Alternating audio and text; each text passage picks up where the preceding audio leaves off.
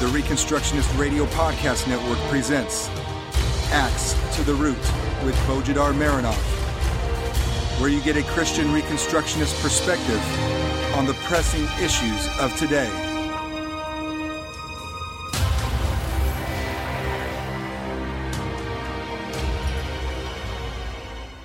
Welcome to episode 18 of Axe to the Root podcast, part of the War Room Productions. I'm Bo Marinov, and for the next 30 minutes, we will be talking about the Long Telegram, one of the most interesting and unique documents in America's history, or at least in America's history of foreign policy and relations. If you're the average American, educated in public school, and even if you're educated at home, odds are you have never heard of the Long Telegram before and therefore you are unaware of its vital significance for the development of America's foreign policy between the end of World War II and the fall of Berlin Wall. As a separate area of policymaking, American foreign policy has been generally ignored in our modern textbooks, except when related to some military cataclysm, and even then, most of the important details of the foreign policy decisions are usually omitted from the textbooks. How many people, for example, know from their textbooks that the attack on Pearl Harbor was known ahead of time and could have been averted by simple diplomatic negotiations? Even in our day, few people really know anything about the principles and practices of our foreign service. Only in the last couple of years, this has become sort of popular because of Hillary Clinton's epic failures. Outside that, U.S. foreign policy, as principles and practices, remains pretty much a terra incognita for the vast majority of US voters. When it comes to World War II and the Cold War, I have found that most young people in America under 35 are almost completely ignorant about this specific period of history. And yet, that period is so important to anything that happens today, given that the roots of many of the modern government policies and practices and the roots of our loss of liberty in the last 20 years can be clearly seen in these years between 1941 and 1991. This ignorance of our recent history is of course dangerous and God willing, here at Axe to the Root I will try to contribute to solving this problem. The long telegram, and you can find a facsimile of its original text online and i suggest that after the end of this podcast you actually read the long telegram. It's a very important document. So it was really a telegram and it, it was really long. 19 typewriter pages by the standards of the 1940s or 5500 words total. It was sent to the U.S. State Department on February 22, 1946, less than a year after the end of, of the war, by George F. Kennan, an American diplomat and political scientist who at the time was part of the U.S. Foreign Service and was minister counselor with the U.S. Embassy in Moscow. An enormously intelligent man, Kennan spoke several languages, including Russian. He had the amazing skill, which later proved invaluable when he was U.S. ambassador to Yugoslavia, to grasp the deep motives behind the policies and actions of foreign leaders, and thus predict their future actions and responses to the U.S. foreign policy. Kennan viewed the uh, arena of diplomacy and foreign policy in terms of deep commitments and psychological perceptions and responses. This gave him the opportunity to understand his opponents better and to act accordingly. His problem, though, was that he worked in the context of several presidential administrations that were rather simplistic and one dimensional, and followed the legacy of Franklin Delano Roosevelt of power play and confrontation at the base level, which rendered America's foreign policy helpless to contain communism for 30 plus years. Kennan was frustrated and eventually he resigned and left foreign service while at the zenith of his diplomatic career. His elaborate and profound views on foreign policy were not adopted until the 1980s when Ronald Reagan used them to reverse the victorious march of communism around the world. The long telegram itself was perhaps one of the best expression of his views. In 1945, the Treasury Department asked the State Department to explain certain actions of the Soviet authorities towards the International Monetary Fund and the World Bank. The question was forwarded to the U.S. Embassy in Moscow. In his response, George Kennan, a deputy chief of mission, presented a comprehensive analysis of the deep commitments, motivations, hopes, and fears of the Soviet leadership in the 1940s, right after the war, and he explained why the Soviets are doing what they are doing. But this was not the most interesting part of the, his analysis. After all, anyone can imagine anything they want about the inner motives of another person. It's only when he predicts future behavior that we know that his assessment of another person's motives are correct. The second part of Kennan's long telegram was exactly that another comprehensive analysis, this time of the future policies and the practices of the Soviet government, both on official level and on the level of subsurface activities.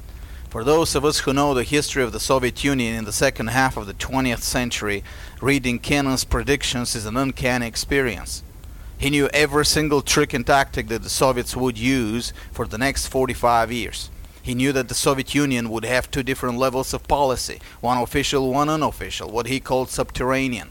He predicted in nine points, in great detail, what the Soviets would officially do in respect to internal policies, international organizations, colonial nations, economic relations and global trade, cultural exchange and collaboration. Then, in the last part of his telegram, which took almost half of the whole text, he predicted in an even greater detail all the subterranean activities the Soviet government would use for the next 45 years. For us today, it almost sounds like a prophecy. Everything is in there. The use of foreign communist parties and even the different approaches to their leadership and to their rank and file membership, which many years later was well explained by Frank Meyer in his book The Molding of Communists the use of national and international organizations, of organizations based on racial characteristics, pan-Slavic, Turkic, black, etc., of internal political and judicial pressure on Western countries to weaken individual liberty and increase statism. Think of the US federal government and the Supreme Court, etc., etc. He also saw the difference between the Nazi regime and the communist regime in that the Nazis were adventuristic while the Soviets understood power and understood they were weaker than the West. So he predicted there would be no attempts at a major conflict and the Soviets will always be cautious, always working through underground means, not through direct conflict. Thus, his policy recommendations were for containment based on economic and social pressure based on the true original character of the American Republic, rather than on military confrontation or on creating a similar police and militaristic state to that of the Soviets. And he ended it with his dire warning, and perhaps also a sad prediction, although he never meant it so, against foolish reactions by the, by the US government against the Soviet threat. Listen to this and see what wisdom this man had, which the US government unfortunately ignored at the time. Quote, Finally, we must have courage and self-confidence to cling to our own methods and conceptions of human society. After all, the greatest danger that can befall us in coping with this problem with Soviet communism is that we shall allow ourselves to become like those with whom we are coping. Bingo!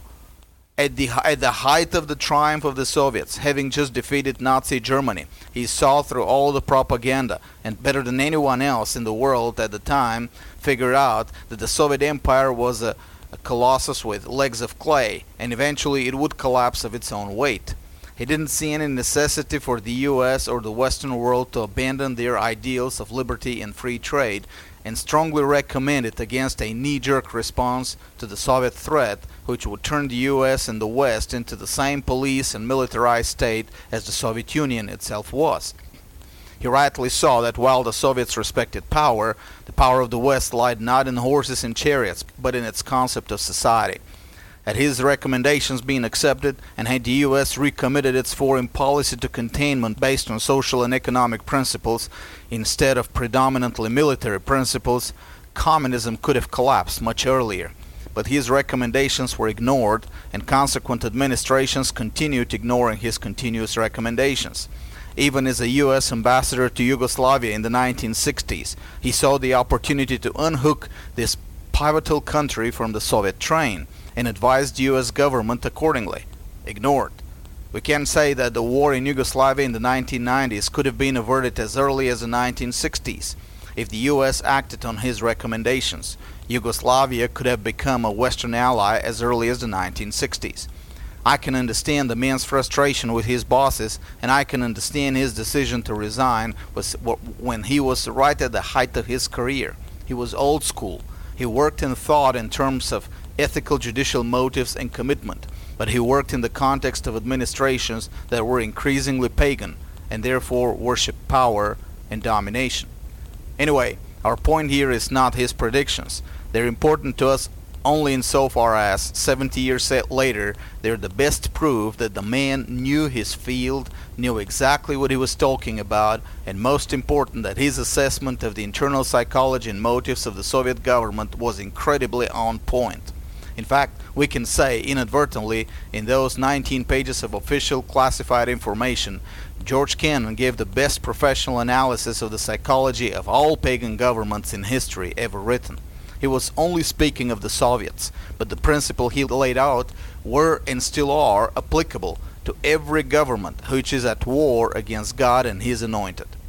And what I want to do here is to give a short overview of his analysis, which I believe will help us understand the psychology not only of the Soviet government of the second half of the 20th century, but also of the Russian government today and of all governments in general today, and listen to this carefully, of the U.S. government today, and even of all state and local governments in the U.S. today, including government organizations like police, the IRS, Homeland Security, and even the majority of individual Americans today, be they liberals and union members or supposedly conservative, pro police, and anti immigration types. Kennan started his analysis with the official ideological outlook of the Soviet government concerning the international situation at the time. Quote, USSR still lives in an antagonistic capitalistic encirclement, with which in the long run there can be no permanent peaceful coexistence. As stated by Stalin in 1927 to a delegation of American workers. In course of further development of international revolution, there will emerge two centers of world significance, a socialist center drawing to itself the countries which tend towards socialism, and a capitalist center drawing to itself countries that incline towards capitalism. Battle between these two centers for command of world economy will decide the fate of capitalism and of communism in the entire world. End of quote. This was a new and surprising element in the ideology of foreign relations, one which had not existed in the world since the times of Rome. Such black and white, polarized thinking has, uh, had long been forgotten in the West, and since the West was dominant around the world, it was forgotten in the whole world. Foreign relations were either based on natural law after the doctrine of uh, the Dutch Arminian lawyer Hugo Grotius, or on pragmatism, like the British doctrine of the balance of interest or the German Realpolitik. All these saw war as only a more brutal extension of state politics and diplomacy, but neither believed in war as a permanent state, and therefore neither believed in a conflict to death between civilizations or cultures. Cultures or systems were expected to die of natural death or through one or another form of evangelism, when a critical mass of members of an inferior culture accept a superior culture and refuse to live according to their old ways. They had good reason to believe in such gradual peaceful change. It was happening around them. Turkey and Iran, which just a generation earlier were the proverbial stagnant backward Oriental monarchies, were in the 1940s as Western as, as any Central European country. The local elite of India was adopting the ways of the British. Latin America was striving for its place in the civilized world, and Africa was nothing like it was a hundred years earlier when David Livingstone was lost somewhere in its interior. Not all these changes were all peaceful, but they were they were, uh, were accomplished with very little of actual fighting compared to the European wars of the 20th century. The Soviet position looked like a relic from barbaric times even if dressed in modern ideological language destroy or be destroyed. Of course, the Soviets' idea was not to wage a constant military conflict. They were aware of their own inferiority in terms of technology, resources, and industrial power, but they were not seeking peace. In fact, they believed peace in any form was impossible.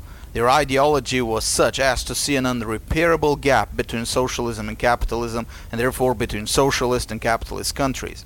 If the gap was unrepairable, then it meant that even in a formal state of peace, there would be no peace. There would be only war to the bitter end, and one of the systems had to die. In practical terms, Kennan rightly perceived it would mean that the Soviets would never come to the bargaining table the way managers or businessmen do, to seek agreement in mutual benefits. From a Soviet perspective, international politics, and this is another one of those primitive savage attitudes, was a zero-sum game There was no chance for two players to gain at the same time. When one player gains something, the other must lose something.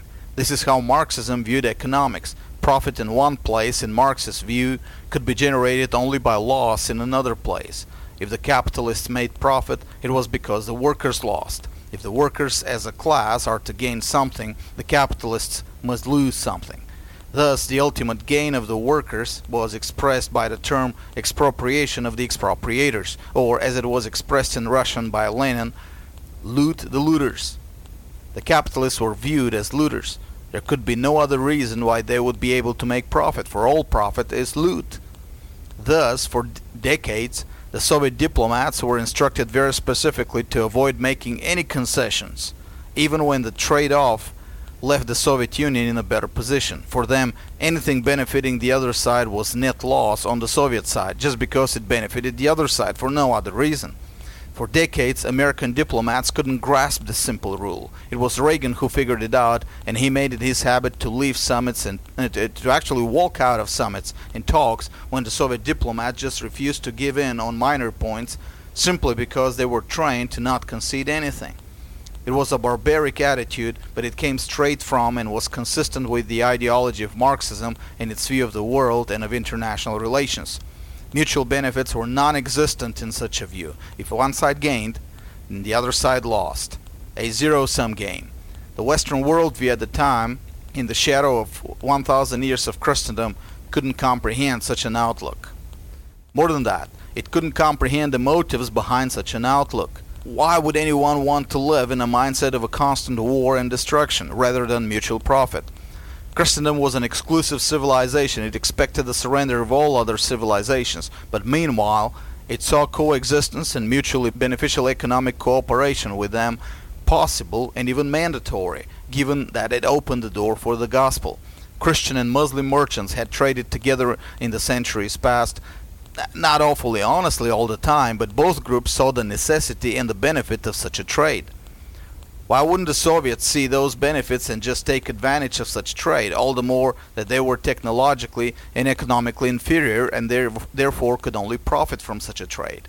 For the Western mind, conditioned by the Christian worldview of the past, such rejection of what is obviously good and profitable was unexplainable. For most of the history of the relations between the USA and the Soviet Union, American diplomats and foreign policy experts were puzzled over such a refusal. It led many of them to the erroneous conjectures that the Soviet Union was perhaps economically much better off than what the data showed. Some leftist economists in the West, like John Kenneth Galbraith, even fell victims to the fantasy that the Soviet economy was two thirds of the American economy. After the fall of communism, when the real figures were finally available, it turned out it was two thirds alright, but of the economy of Belgium. And here Kennan's genius of being able to judge the motives and the inner hearts of his opponents, almost supernatural, was revealed in a long telegram.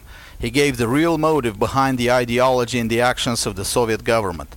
This paragraph deserves to be quoted at length. So, quote, At bottom of Kremlin's neurotic view of world affairs is traditional and instinctive Russian sense of insecurity.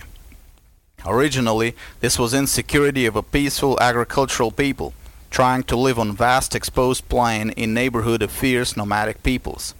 To this was added, as Russia came into contact with economically advanced West, fear of a more competent, more powerful, more highly organized societies in that area.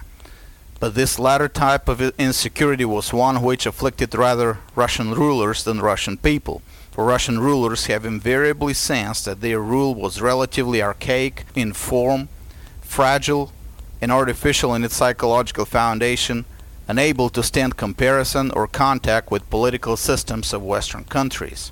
For this reason, they have always feared foreign penetration, feared direct contact between Western world and their own, feared what would happen if Russians learned truth about the world without or if foreigners learn, learn truth about the world within. And they have learned to seek security only in patient but deadly struggle for total destruction of rival power, never, never in compacts and compromises with it.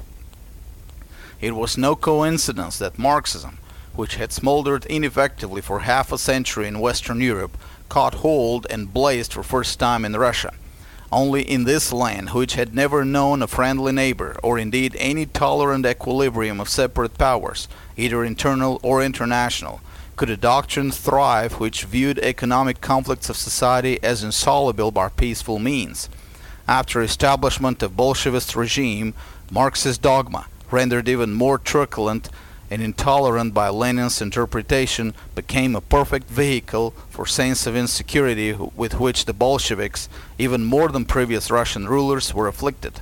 In this dogma, with its basic altruism of purpose, they found justification for their instinctive fear of outside world, for the dictatorship without which they did not know how to rule, for cruelties they did not dare not to inflict, for sacrifice they felt bound to demand. In the name of Marxism, they sacrificed every single ethical value in their methods and tactics. Today, they cannot dispense with it. It's fig leaf of their moral and intellectual respectability.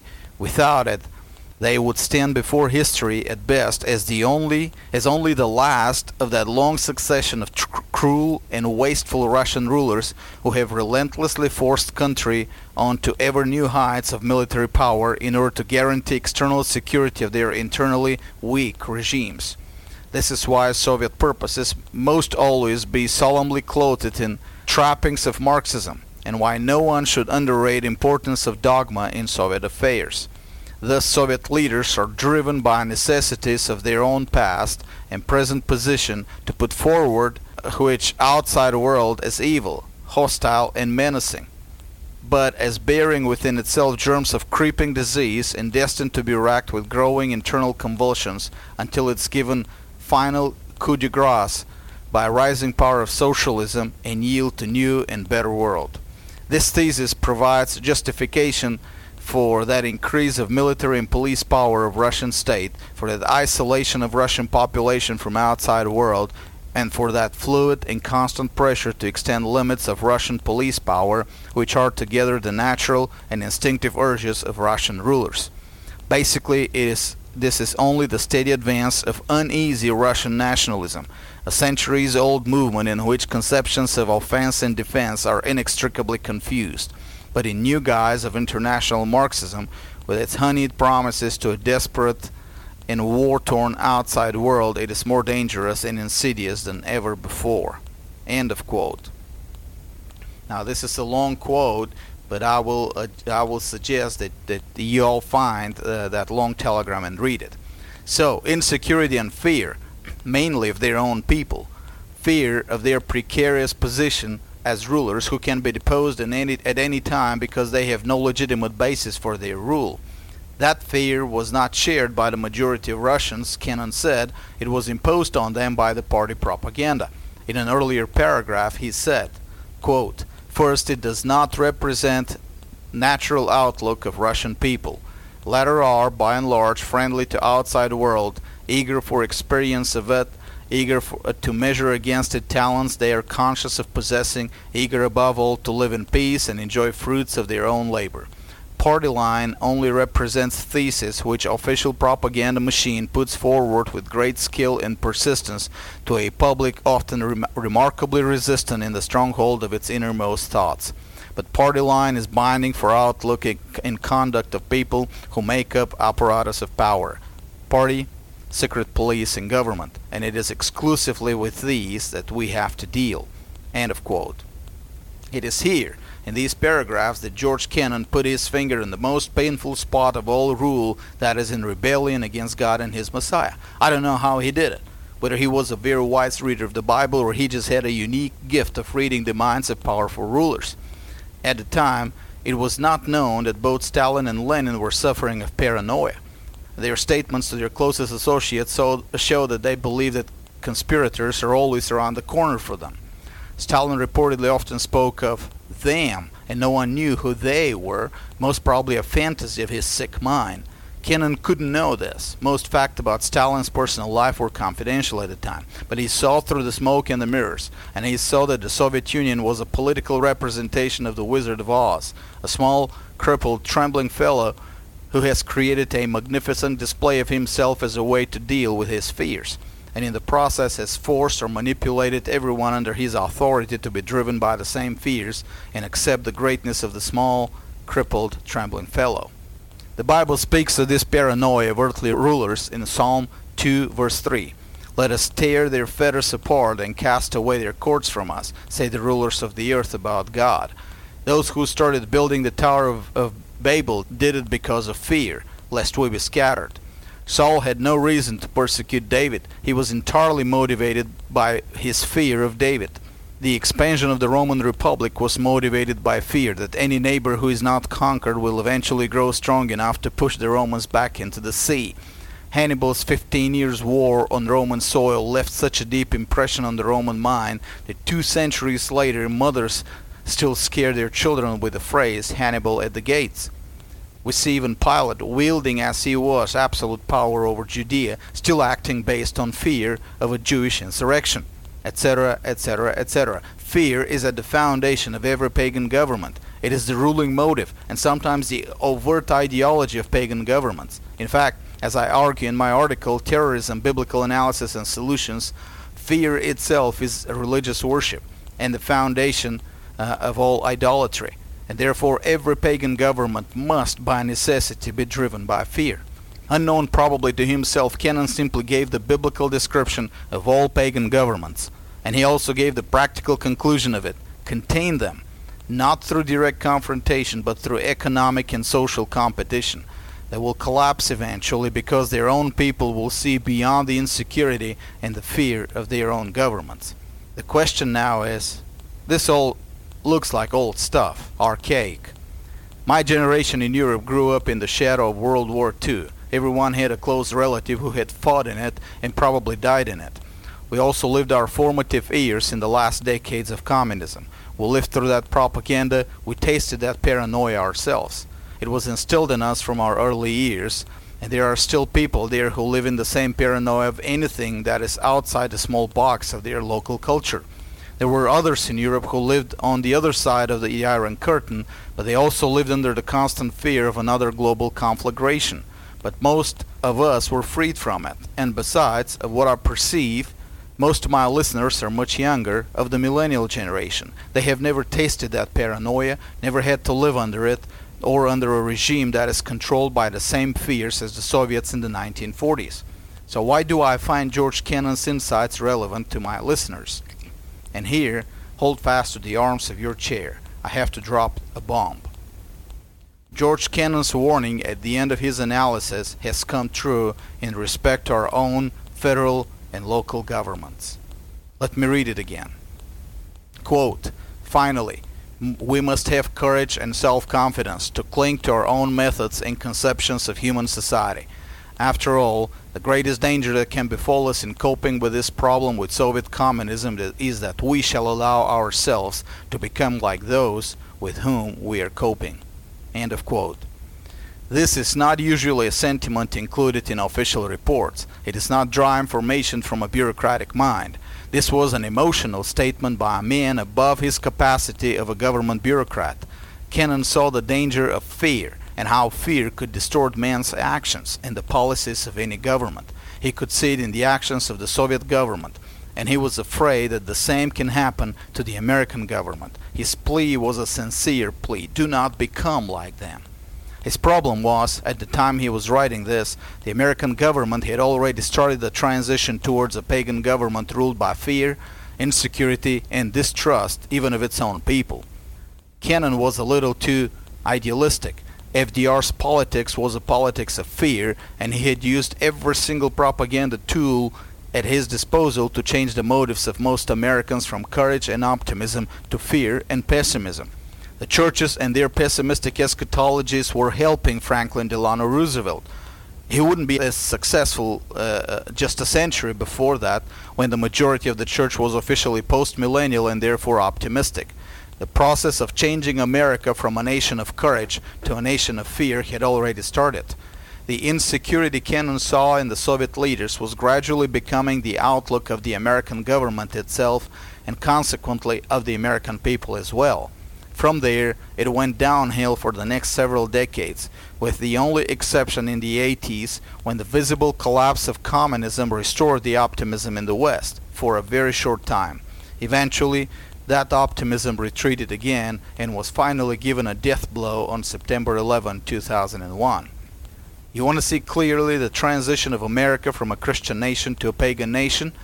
Study the transition from courage and optimism to fear and pessimism. There is no better indicator. For example, read two inaugural addresses separated by 100 years that of Theodore Roosevelt in 1905 and that of George W. Bush in 2005. Roosevelt was a fascist, as Joel McDurmon's book on him reveals, but his address in 1905 matched the motives and the worldview of the American people, a nation of courageous, self-relying individuals who looked forward to a bright future and didn't need anybody to, to give them safety. Bush's address is clearly to a bunch of helpless, fearful sheep who are looking for a protector. We're today afraid of everything of the rich, of the poor, of the blacks in the inner cities, of immigrants, of a small group of Muslims somewhere in a desert we can't even find on the map, of free trade, of competition, of everything. We think judgment will come on this nation in the form of economic disaster. Well, it may, but it has already come in that our hearts are taken by fear of everything. So your life shall hang in doubt before you, and you will be in dread night and day, and shall have no assurance of your life. In the morning you shall say, Would that it be it were evening, and in the evening you shall say, Would that it, it were morning, because of the dread of your heart which you dread, and for the sight of your eyes which you will see. That's what God says about the nation of judgment in Deuteronomy 28, 66 through 67. And because of that fear, we're now submitting to unjust rulers, expecting them, who are driven by fear themselves and who have manipulated us into fear to take care of us. Unless we understand fear, unless we understand it is the foundation of all pagan rule and policies, unless we understand the motivation of all government agents, from the president to the lowest clerks and local cops, we won't be able to understand pagan governments. And unless we understand how fear affects those ruled, and how it makes them willing to abandon their liberties, we won't be able to understand modern America. Kennan rightly saw that deep motivation behind the Soviet Union was fear. It is time for us to realize that the deep motivation behind America's policies is fear and rebel against it. We like to see modern governments as a self-confident conspiratorial group who has a clear, optimistic agenda about the future who know what they're doing and there's no way to stop them from doing it. The truth is, behind the facade, there's a bunch of faceless, mediocre bureaucrats who love power but who are paralyzed by insecurity because, just like the Soviet government in 1946, they know that their rule is supported by no principle of legitimacy, that they have usurped the power they have, and the only reason that power hasn't collapsed yet is because the people under their rule have not figured it out yet. This applies to the president, to the Supreme Court, to state governments, to, and all the way down to the last cop in your police department. They all know they're frauds. They all know they have no legitimate claim to power. They're all scared of the possibility that God eventually will bind them in fetters and cords, and the people under their power will look beyond the screen to see a small, crippled, fearful fellow. Just like the Soviets, of course, they all know that there's an alternative to their rule much better than anything they can offer. A society of free, self-governing individuals who owe no allegiance nor taxes nor obedience to any earthly power but to God. They all try to use fear to manipulate people to not look at this biblical solution of all society. And, following Kennan's advice, it is time for us to start building the social and economic alternatives to their rule and prepare for their downfall. The Soviet Union collapsed within a generation. Its modern ideological heirs won't survive longer than that. The book I will assign this week is The Dictators by Richard Overy. It's a tough book to read, but I believe many of my listeners, especially those of the millennial generation, must become familiar and understand the facts of our recent history. Some of those facts are ugly, but don't complain. Rejoice I didn't assign Solzhenitsyn's uh, Gulag Archipelago. We're not supposed to long for the past and try to restore it, but we're obligated to know it well and teach it to our children so that they don't make the same mistakes that our fathers made. And do not forget my mission field where my heart is. As I'm preparing this podcast, I will be flying in a few hours to Bulgaria for a Worldview conference and work with the homeschoolers there. I need your prayers and I need your help. The book published so far have greatly helped our mission. We need to publish more. Even if you commit just $10 a month, this is three copies of an average book copy in the hands of the Bulgarian Christians. BulgarianReformation.com. Donate, and God bless you all. This was a Reconstructionist Radio War Room production. Axe to the Root with Bojidar Marinov. Please visit bojidarmarinov.com and reconstructionistradio.com forward slash axe to the root.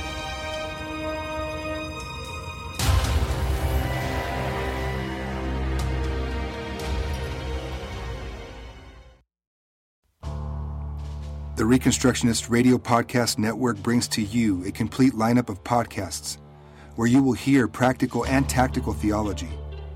Our desire is not simply that you consume our shows, but that you also live out your faith in every area of life. We can talk all day long about these things, but if we fail to put them into practice, then we fail as ambassadors of Jesus Christ our King.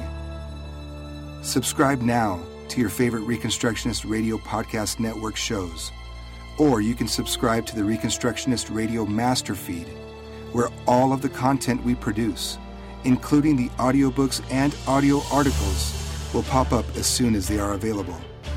And don't forget to visit ReconstructionistRadio.com to volunteer as a narrator or to partner with this ministry financially.